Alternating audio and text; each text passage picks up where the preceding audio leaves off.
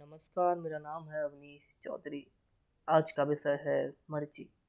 अगर हमारा शौक ही हमारा पेशा बन जाए और पेशा पैसों में तब्दील करने का ज़रिया बन जाए तो इससे अच्छा कुछ नहीं हो सकता।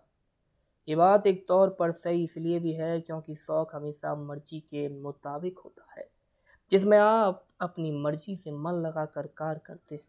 उसे निखारने के लिए हमेशा प्रयत्नशील रहते हैं। ऐसा भी नहीं होता कि मर्ज़ी से किए हुए कार्य हमेशा सकारात्मक हों।